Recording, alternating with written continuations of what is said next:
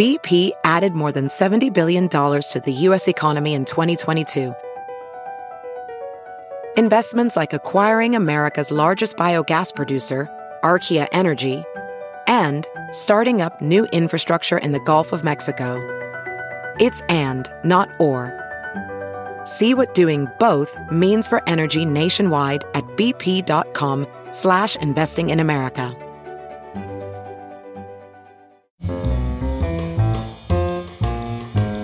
This is Merriam-Webster's Word of the Day podcast for Friday, September 2nd.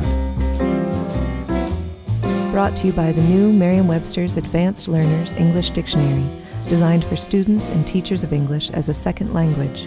Learn more at learnersdictionary.com. The word of the day for September 2nd is finicky, spelled F I N I C K Y.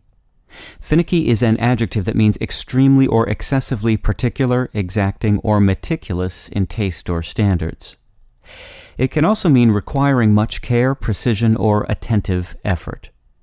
Here's the word used from an article by Sheila Anne Feeney in AM New York reports that the actor Kelsey Grammer, famous for playing the finicky Freudian Frasier Crane, may be running for New York City mayor are at least a decade premature, the actor's spokesman said Monday.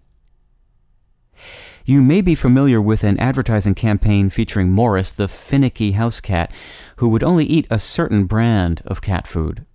Morris's tastes in cuisine are not only very particular, but very fine as well, and that's appropriate given the origin of the word finicky. It came about as an alteration of finicking, itself an alteration of another adjective, finical. It's believed that finical derives from the adjective fine. Finicking also gave us finick, F I N I C K, a somewhat rare verb meaning to put on airs or to dawdle about. I'm Peter Sokolowski with your word of the day. Visit the all new learnersdictionary.com, the ultimate online home for teachers and learners of English. A free online dictionary, audio pronunciations, custom study lists, and interactive exercises are available now at learnersdictionary.com.